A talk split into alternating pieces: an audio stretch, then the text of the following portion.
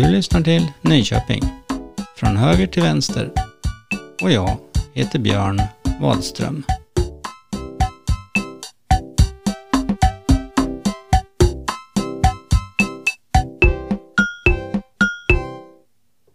Hej! Kul att du kom hit igen. Eller om du är här för första gången så, så kanske du kan ta och lyssna på förra avsnittet ifall det är någonting som hänger ihop lite grann. Jag tänkte på det här med att, att, lyssna på någon, det här med berättelser och så som jag pratade om. Det är väl egentligen det finaste man kan göra i livet. Det är väl att ägna tid åt att lyssna på någon annan. Så att eh, det känns väldigt stort att du lyssnar på när jag pratar här.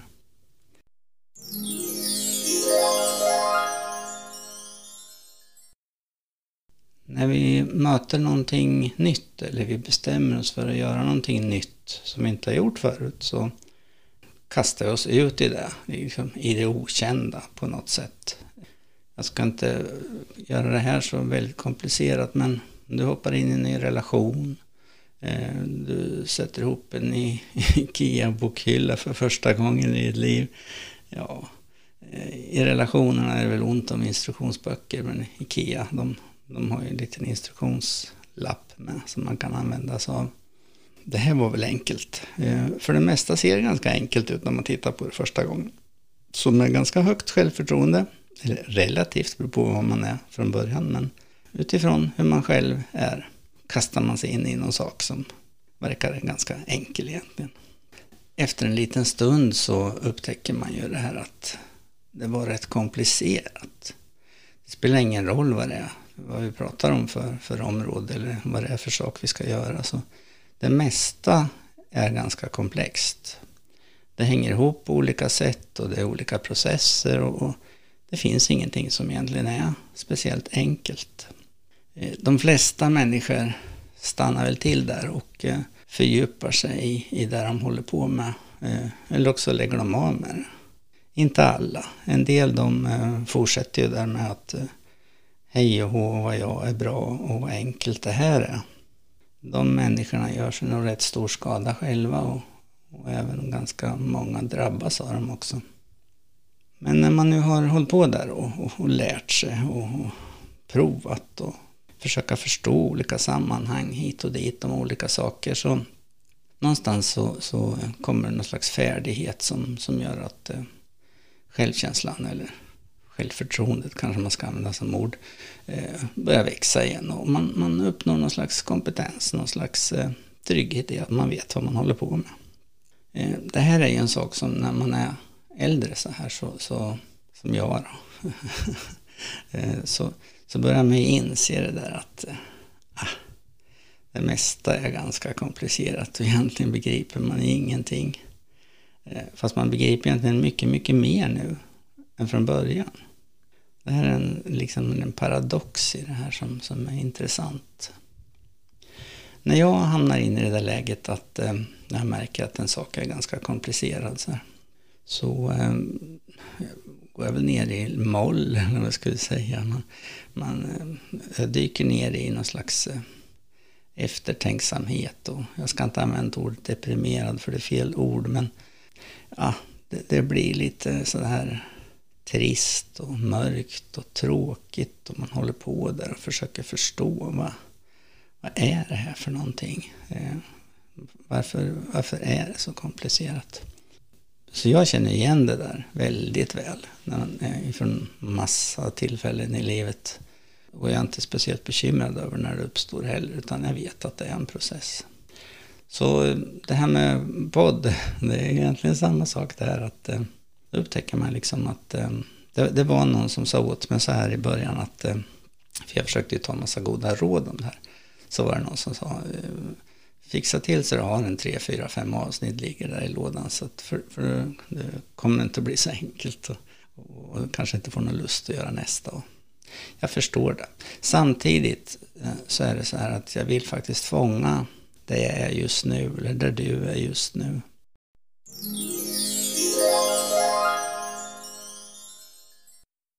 Nu kommer en liten berättelse. Jag var ute och promenerade som jag brukar göra det på förmiddagen för att uh, inte benen ska rosta ihop helt och hållet och sådär. Så kommer en sopbil åkande.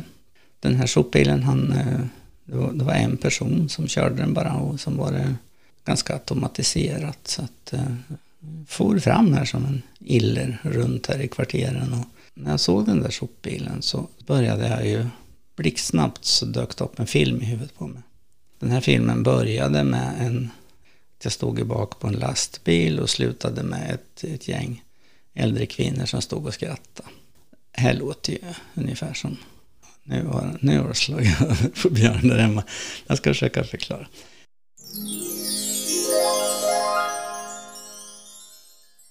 Den, den här filmen i huvudet, den, den varade nog egentligen bara en, ja vad ska vi gissa, en, inte en sekund ens, jättekort sådär. Så det gör så ofta. Jag är rätt observant på det här att studera hur jag själv tänker och vad det är som gör att jag tänker. Så att det, det som hände där var att, att ehm, jag förflyttade mig liksom en 300-400 mil söderut mot Medelhavet och ehm, tillbaks i tiden. En, eh, ja, vad kan det vara? Det törs jag väl knappt tänka på. Kanske 50 år ungefär. Men alltså blixtsnabbt eh, så förflyttade jag mig. Bytte både plats och, och tid. Och sen stod jag där på, eh, i bak på en sopbil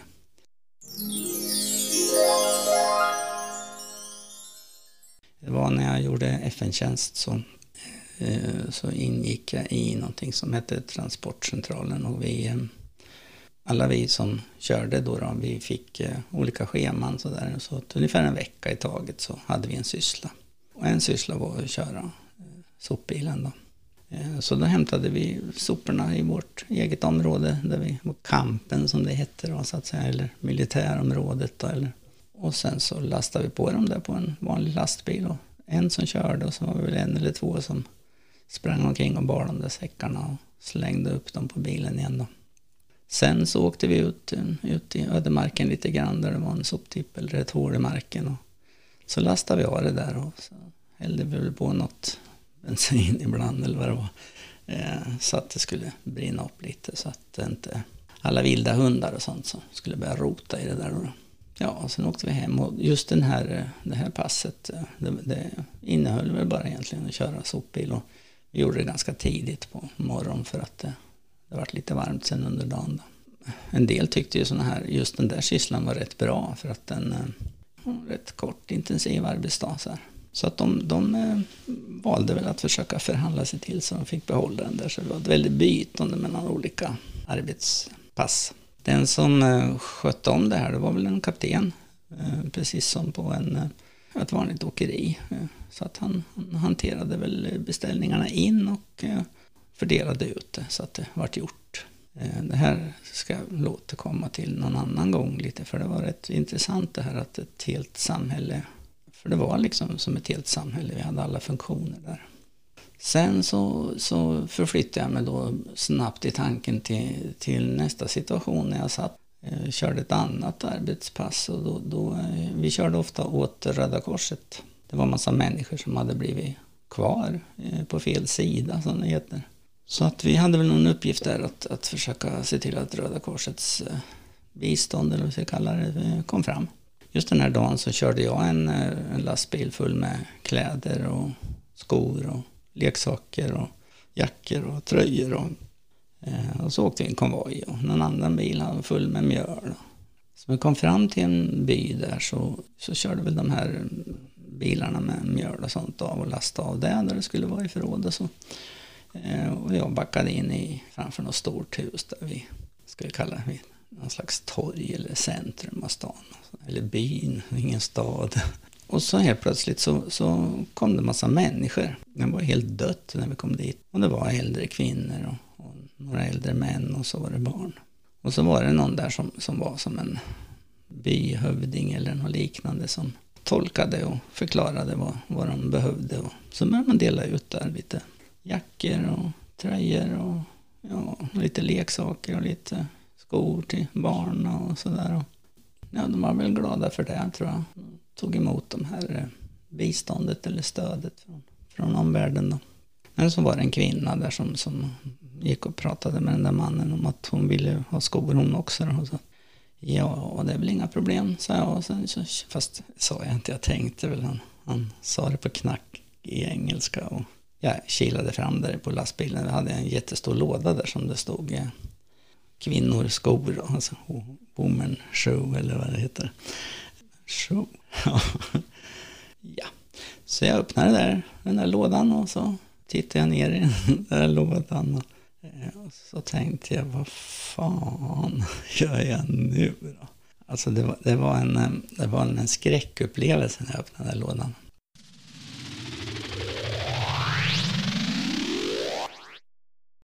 I lådan så låg det, eh, alltså, eh, så här, om, om du tar och förflyttar det till eh, Hollywood nu då, till någon slags välgörenhetsskala där de sitter de här fina damerna med diamanthalsband och fina klänningar och liksom så här, jättefina skor från Dior och vad det heter. Och hade de någon sån här party där och eh, skulle då skänka något. Då var det väl någon antagligen som, som sa så här att eh, kvinnor behöver skor och så där. Och sen så tog alla de där damerna av sig sina högklackade fina dojor där och så slängde de fram dem där på scenen då. Så, så hade de gjort en god gärning då.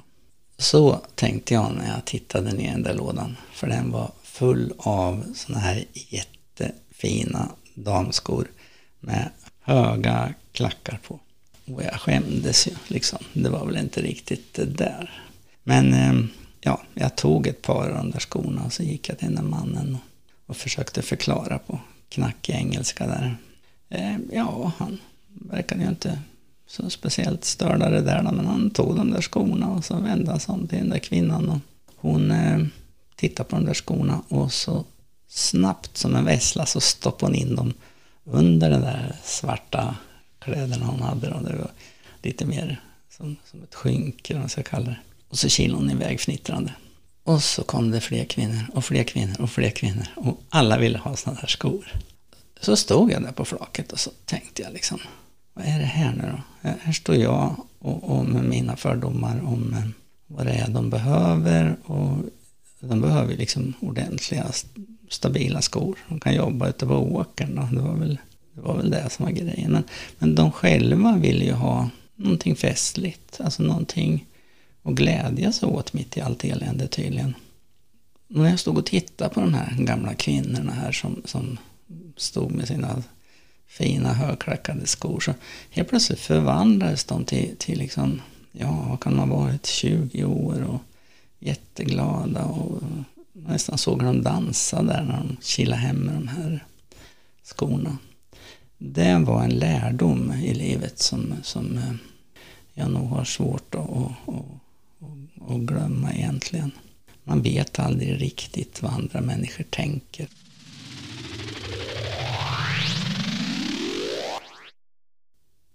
Så efter de där skrattande kvinnorna där som, som, så, så kom jag ju tillbaks igen till min promenad där. Och, eh, ja, lite mulet eh, väder och sopbilen som åkte vidare.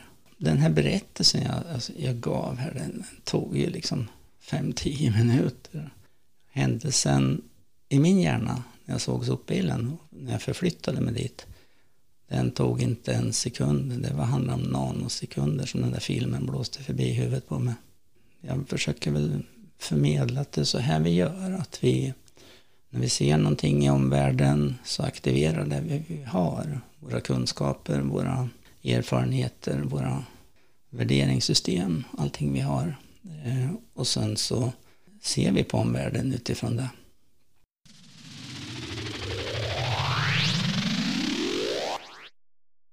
För de där stora insatserna där och, och förse de här äldre damerna med fina skor så, så fick jag Alfred Nobels fredspris. Det är inte bara jag, utan vi var ganska många som, som fick dela på det. Då. Men eh, det finns nog väldigt, väldigt, väldigt mycket berättelser om FN, Röda Korset och krig. Och, eh, som inte bara handlar om, om eh, våld och vapen och död och elände utan väldigt många små ljuspunkter.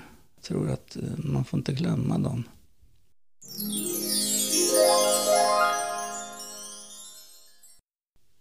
Ja, Nobelpriset ja. Jag ska prata lite om det. Det var ju en man eller den här berättelsen fick jag ju första gången stötte jag på några kompisar i Karlskoga som berättade. Jag tänkte, äh, det är inte sant. Så.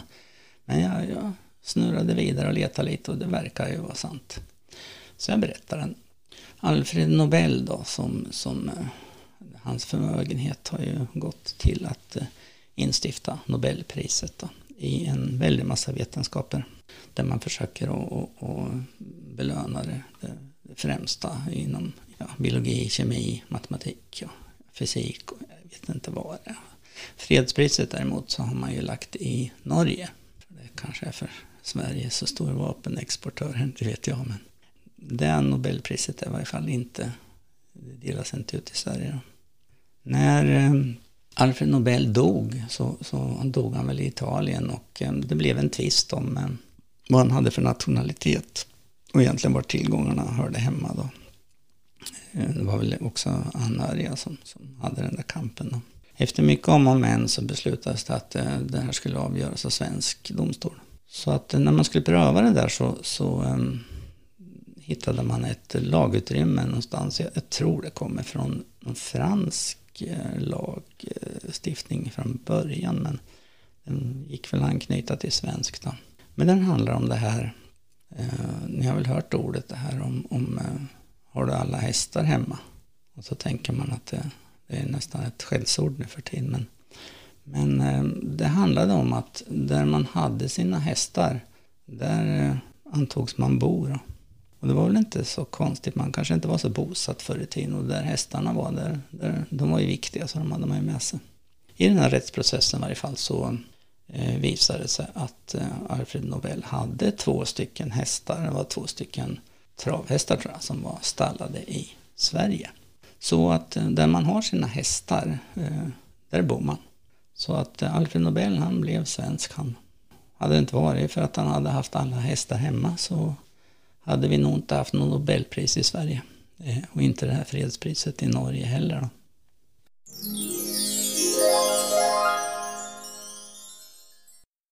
Ja, en liten praktisk fråga också. Det är att om du själv vara med på något sätt i, den här, eh, i de här avsnitten så så går det till så här nu i coronatider och så. Vi, vi kan ju inte sätta oss ner i samma rum och så där. Det blir lite för, jag är ju lite för gammal för det. För nära döden upplevelse. Men, ehm, eh, utan då ringer jag upp eh, och sen så pratar vi in det du vill säga. Och sen spelar jag in en mp3-fil som det heter. Den här eh, klipper jag bort sånt där när jag sitter och hostar eller säger nej ta om det här, det vart inget bra och sådär. Och sen när det är klart så skickar den till dig så får du väl lyssna på den i lugn och ro hemma och så får du fundera på om det är någonting som du tycker att vi ska skicka ut på nätet sådär. Och tycker du det så, så gör vi det. Har du någonting du går och bär på eller någon funderar på som du vill berätta så, så gör det.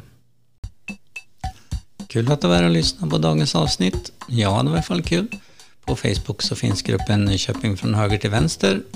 Där lägger jag upp lite bilder och länkar som har anknytning till varje avsnitt. Och du kan prata om dagens avsnitt eller ta upp något du tycker vi borde prata om.